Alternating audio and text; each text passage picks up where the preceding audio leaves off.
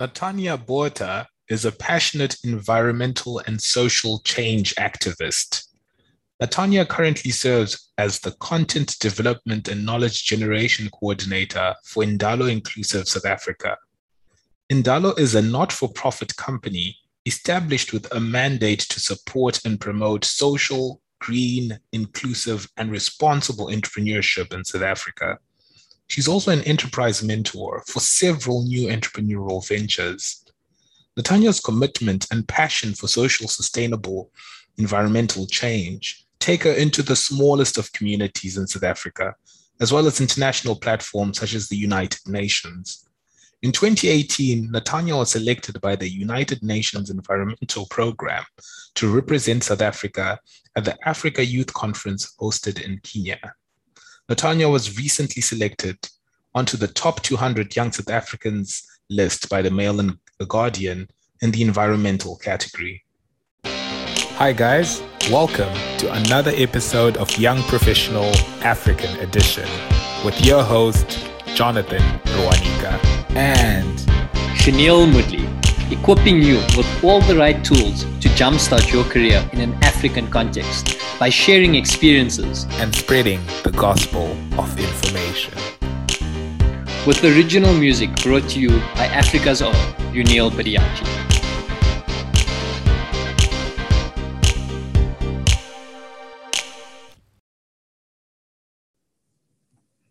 Thanks for joining, Natania. So, firstly, where are you from and where did you grow up? Uh, so, um, I would like to give a bit of background. Uh, my name uh, bears a lot of history, and um, there's a lot to connect it to my name to start off with. Uh, so, Natania is a Hebrew word and it means gift from God. It is also a city in Jerusalem. And uh, I, yeah, I, I, thought, let me just give you a bit of background on uh, the name, my name itself, and uh, what I stand for.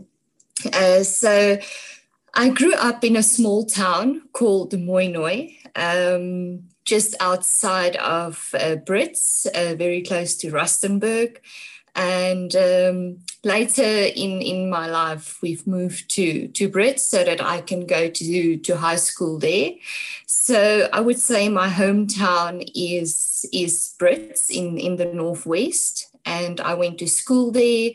Um, and I would say up until the age of 16, I did not had a care in the world nor the understanding of the true meaning of responsibility. Uh, but unfortunately, uh, I was a victim to uh, uh, so, some poor family decisions where my father just disappeared overnight and I had to leave school at the age of 16. So I had to start to work and um, I eventually had an opportunity to go back to school and graduate, and I completed evening classes. So that that is in short my my um, grow up, if I can put it like that. Yeah. Wow, and I, and I think that's such a relatable story. Uh, you know, across the continent, there's there's a lot of people from from different places who can really relate to that. And I think looking back, but all you've done, I mean, um, going over your, your, your CV and your bio, you've, you've really achieved so much along the way. So I'm really excited to, to get into, you know, that journey. But um, wow, that's, that's really inspiring to, to see the, the gap that you've covered um, in, in your, in your journey. That's, that's really, really inspiring. So what, what did you study when you, when you went back to school?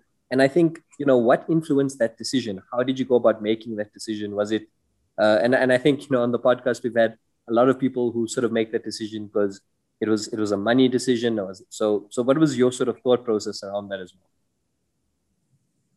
So, firstly, I went back to school to to graduate just to do my matric. Oh, yeah. And okay. then, yes, yes, and then um, at a very young age, I realized that I'm going to have to work extra hard in order for, for me to reach my full potential because of my background, where I came from. Um, so at the age of 18, I received an opportunity through Momentum to go and work for them in Pretoria. So off I went to Pretoria. I didn't had a car. I didn't had a license. I had no family in Pretoria. And um, I went and I, I started as a telesales person for more or less seven financial advisors. And I would say this is really where my career kick-started uh, because I received opportunities to study through um, the Momentum Academy, and they always had these programs in place to upskill their people. Um, so I first started off with, after I finished uh, uh, my matric, which was in a business college. So I got a strong business acumen from uh, the business college that, that I was in. And then through the financial planning sector, I got to study uh, registered financial planning. So uh, I, I, was in the financial planning sphere for, for quite a long time.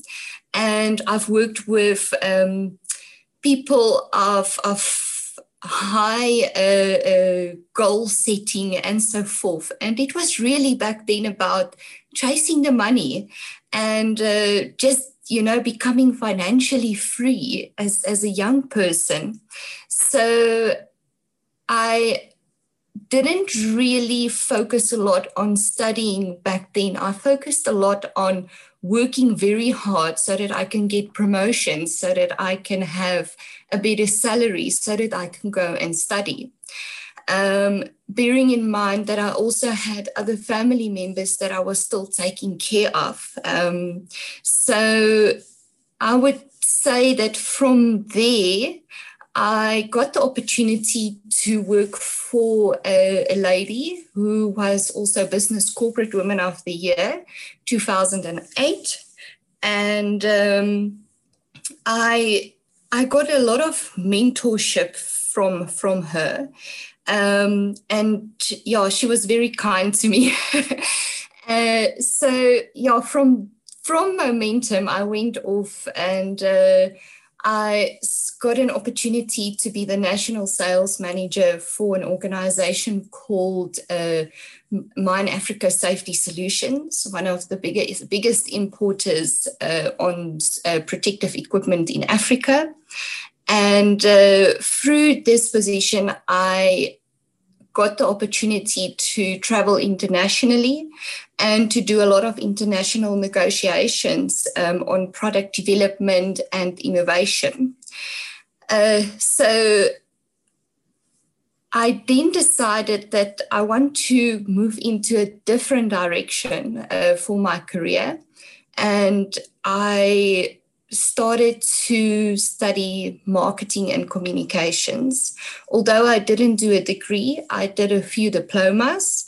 Um, and then I managed to get a position at uh, Goscor, which is the it's it's a very very large industrial organization and I was working in the marketing and communications department, once again working extensive hours and traveling a lot. Um, and uh, then one day I woke up and I said, wow, what am I doing with my life? I'm only here once. And what is it that I would like to do? So I took a leap of faith and I resigned uh, so that I can go and clear my head. And I took a trip down to Durban. And uh, while walking on a beach in, in Durban, in the South Durban Basin, I saw a lot of social ills.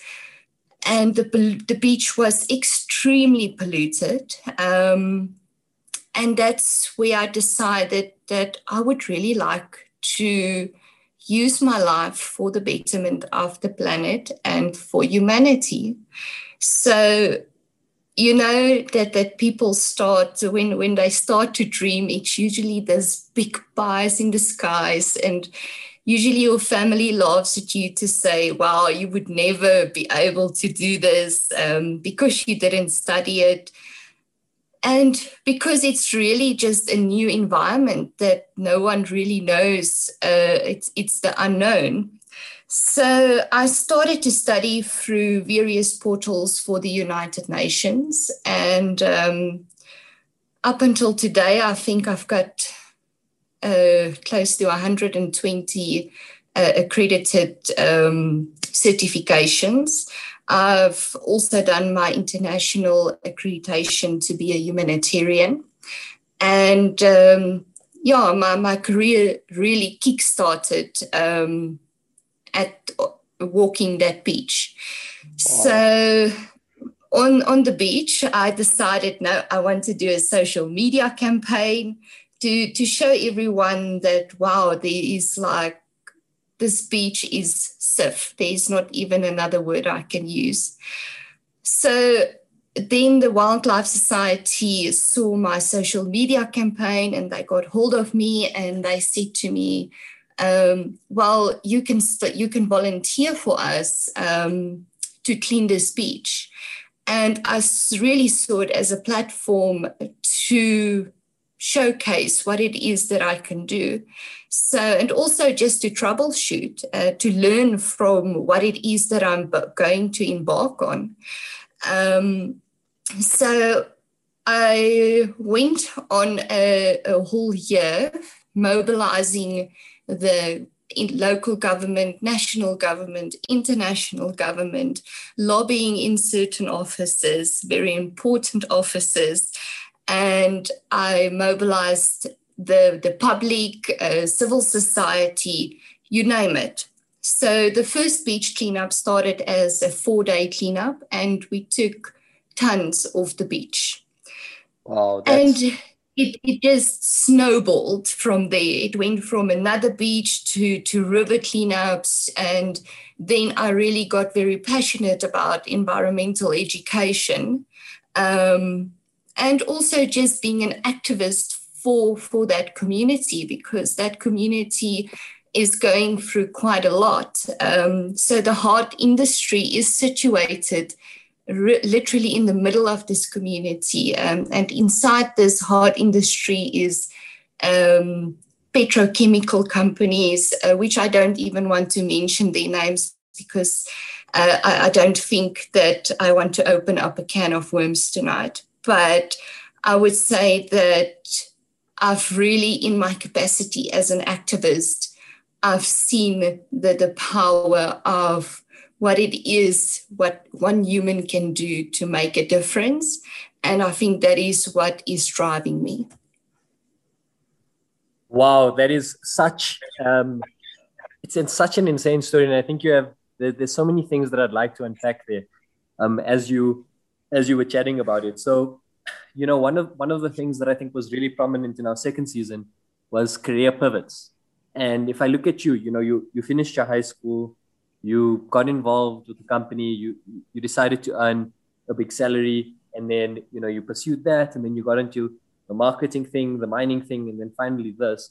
I think what i'd maybe what would be interesting for, for, for our listeners is what was the sort of time frames around that? So you know 18 and then was it like five years later that you moved from um, the financial management industry into the marketing industry or you know what was sort of the time gaps um, between these different career changes? I think it would be good for for people to understand that you know it's never too late to sort of change or pivot your career. So so that would be really interesting. I think that's the first thing um, I'd, I'd like to unpack there. Yeah I, firstly if i can tell the listeners that you are not a tree if you are not happy you can move. You are not the permanently you know so i think that that that's something that that is uh, very important for me. It, like i need to be extremely happy and i need to have purpose in in what i do. Um, because if i'm just going to wake up every day and go to work from 8 to 5 8 to 5 it's going to be extremely boring and you're not going to really at the end of the day when you look back on your life say that, wow, what an amazing journey I've, I've been on and I've lived it out to the fullest. Um, coming back to your question on the time frames, I would say it was in between um, five years and three years. Um, I've made that commitment to myself that um, I would stay for as long as I, I need to learn.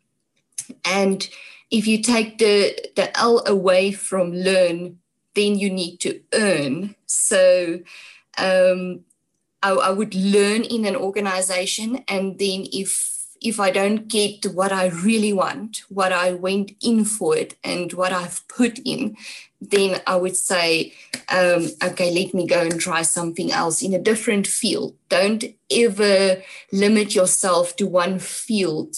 Um, you, you need to take that chance to go and learn something new so that you can evolve as a human and grow.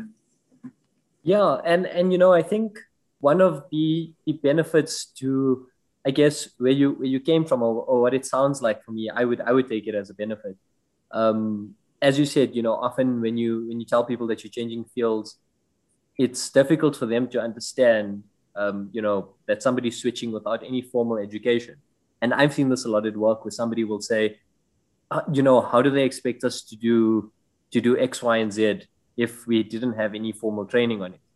And and your approach has always been to get these certifications, to do all of these things. And and if you look at the way learning is happening right now, right, like your your online learning is actually sometimes taking precedent over everything else due to COVID and all of these other things. So so I think that's a really nice point to bring out that even back, you know, before we were doing this this big online takeover, certifications and upskilling yourself in the critical skills needed in in these different environments. It has always been a sort of a sort of trait and and something that can lead to to career pivots and and often success in those fields. So that's really really um, an, an awesome takeaway from from what you've just said. Another thing to to then um, focus on is you're now in this you know social impact um, environment. How do you how do you keep yourself because because i know you're doing the beach cleanups and all of these other things but somebody who's interested in in making an impact is it is it extremely stimulating? Is it is it just you know um, beach cleanups all the time or, or, or what else is there in that industry? So yes i know there's the beach cleanups which are, are awesome but what else do you look forward to every day and what's keeping you there? Somebody who's who's shifted often okay so i think there's a space that that we've missed Okay, uh, so just to rewind back, so there I went, I was a volunteer for the Wildlife Society. And while I was volunteering, I was studying very hard um, and using influence to ensure that communities are being uh, cleaned up and that the environment is restored to its natural form. Um, so during that period of being a volunteer, I applied for a position at the Wildlife Society to be the, the head of membership.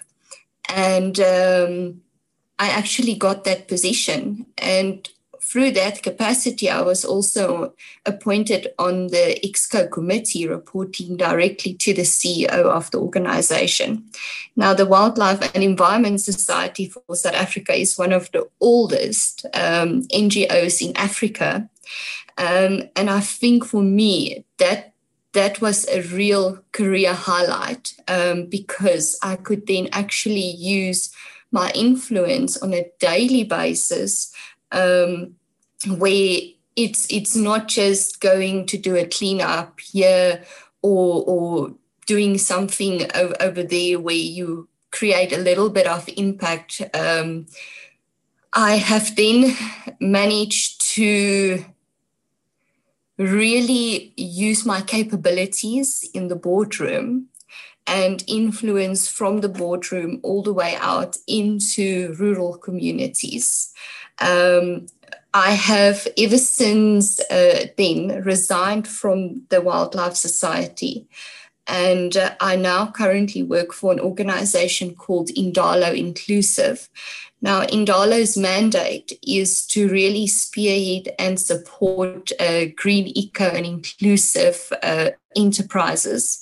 Um, and I think that this, this is really a, a, a place where I feel I can learn and I can share and I can teach um, young people on business development, business planning, as well as uh, how to bring the environment into your business. Um, because for me, the environment is us and we are the environment and we need to take care of, of what we have. And if we if we don't do it then there's no, nothing going to be left for future gener- generations. And that for me is something very very important. Um, it's definitely the the operational side of a business. How sustainable is it? How green is it? Is it for the betterment of the community is it for the betterment of the environment? And how can we create ecosystems or systems that can ensure that we leave a sustainable environment that, that we operate in, in a, on a daily basis? Um, so the, there's just a bit of background on, on what i'm currently doing. Wow, so that sounds quite interesting. It sounds a little bit like you're in the, the ESG space, I guess, in in, in, in the corporate world around you know environmental social and, and governance. Do you and, and in terms of navigating the space and you know the people that you're working with do you see a big shift in the trends in, in south africa or africa as a whole?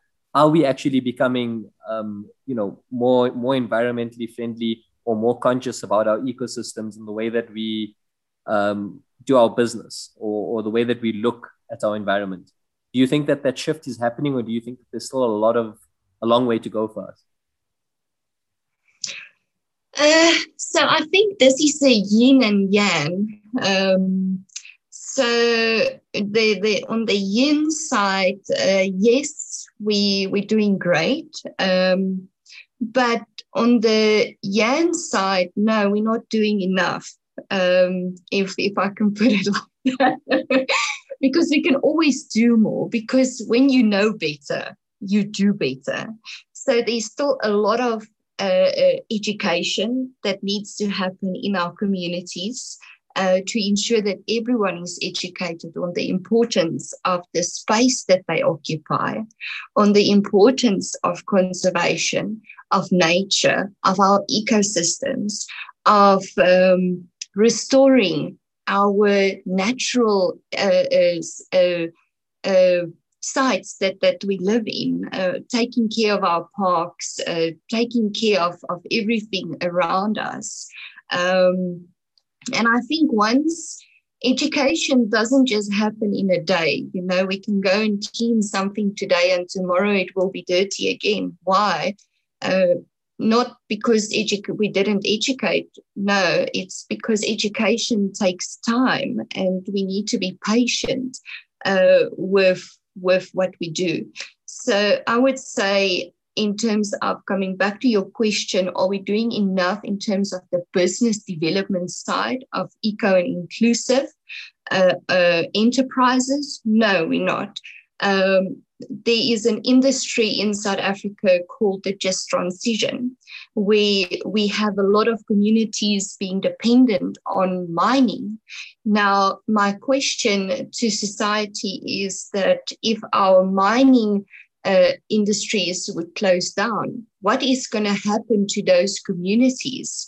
Why can't we put systems in place uh, from an early stage to reskill our people that works inside the mines.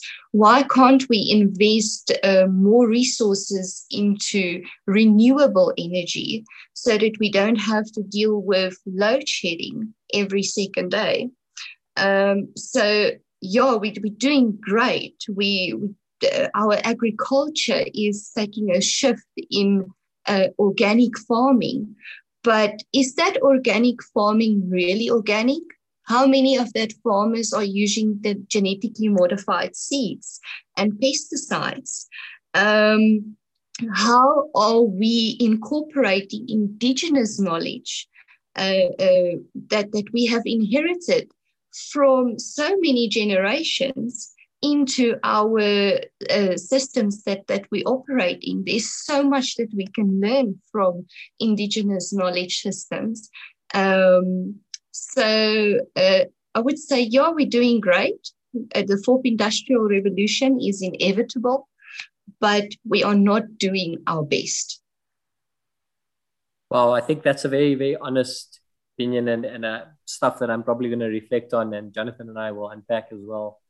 Um, I guess about what we can do and how we can do more. Uh, so, so that's a really interesting take on that. Um, I, I think the next the next thing to to maybe understand is across your career, as you're saying, there's there's yin and yang points. What has been you know your biggest win, and what has been your hardest learning?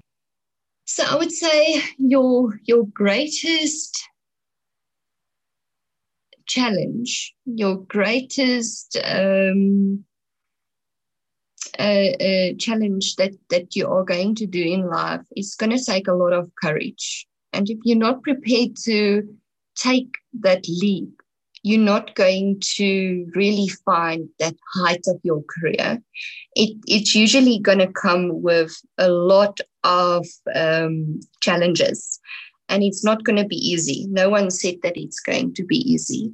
Uh, and sometimes you're not even going to know what you are getting yourself into, but all you know is you just need to take this leap of faith to see what is on the other side.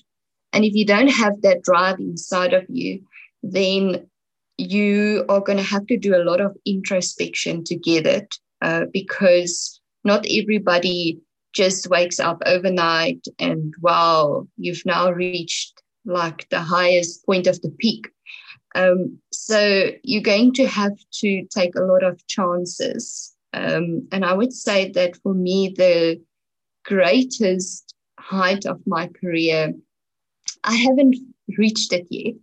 Uh, but if I have to say that, wow, this is like a aha moment in my life. Um, so on my 30th birthday, I asked my family, I would like to have uh, the United Nations flag um, on my birthday cake because I would really like to be acknowledged by the United Nations. And uh, my family was actually laughing um, because we, we all have this stigma in our heads that you need to be a, a PhD student and you need to have a master's and you you you need to have this academic background um, in order to be acknowledged. So actually a year later after my 30th birthday i received a letter from the united nations uh, african head office in kenya to represent south africa at the africa youth conference. Um, and that for me was just that aha moment when i got onto the plane on my way to, to kenya to be this representative of my country um, where they don't even call you out by name but by country. So I was South Africa that day in the United Nations um, court in, in Kenya. And that for me was really the highlight of, of hard work and a lot of sacrifice because I would say that the lowest point of, of my life and something that stems from a very personal experience um, my sister was very sick and um, I was busy clean, cleaning a community. And I got a phone call to say, listen, your sister is very, very sick. And I just said, sorry, I can't leave my work right now because I'm, I'm in the middle of uh, uh, conducting education and I've got all of these, these people that, that, that is with me um, at, at this community. And later that day, um, a phone call came through that she passed on.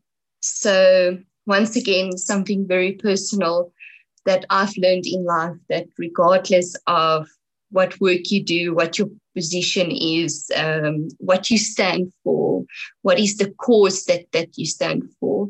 Um, if I can turn back the clock, I would really have wanted to be next to her bed to spend that last moments with her. Um, but for me, it was really the hardest lesson that I had to learn. Um, that your family must come first. Whoever is important to you, you need to put them first. Work is always going to be there. There's always going to be a social problem that you're going to have to go and solve. There's always going to be something that's going to land on your, your desk that you're going to have to do. But in that moment of need, you need to be there for your family. Wow, Natania, that's that's absolutely beautiful. Those, are one of the one of the best pieces of advice. And I think uh, my, my next question was going to be around, you know, what, what sort of advice would you impart on, on our listeners um, in closing? But, but I think that's, that's an extremely strong and powerful sentiment. A lot of the people that we have on the podcast, we, we had one of the youngest um, accountants on the continent. I think he's 18 uh, from Nigeria. And, and we've had a lot of impressive individuals. And I think um, at times that's, that's one of the most important things is to sometimes realize that your, your career is not everything and just take it back home and um, as you said put family first so that's that's really a, a wonderful sentiment um, wow, wow that, that's really stunning sorry uh, I, I think then the the last thing maybe is just to understand what is what is your long-term goal um, you know for your for yourself and, and your career and how do you want to impact or, or how do you see yourself impacting the world um, in the next five to ten years Wow, the next five years, eh? uh, I would really like to do a master's degree, and um, I would like to do it in uh, conflict resolution um, or something to do with humanitarian work. I would really like to travel into different uh, communities in Africa and really go and assist young people in, in rural communities um, to reach their full potential, for them to realize that there's nothing to be ashamed of for, for where you're coming from, um, but to really focus on where is it that, that you are heading. Um, so I can really see myself working for the United Nations and uh, if not the United Nations, then any other organization that is affiliated with their work and their mandate. Uh, I don't think there's any any other organization that I want to go and work for.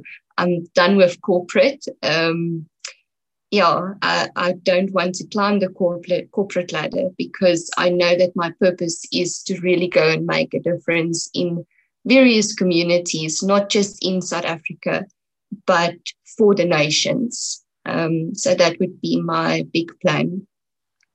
Thank you for tuning in to this week's episode of Young Professional African Edition. If you haven't already, please subscribe to the show on Apple Music, Spotify, or whatever platform that you use to listen to podcasts.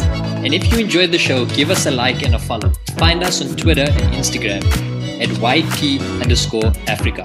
That's YP underscore Africa. And if you've missed an episode, don't stress. You can catch up on our YouTube channel, YP underscore Africa. Like and subscribe, guys. Like and subscribe. That's it from us, guys. See you next week.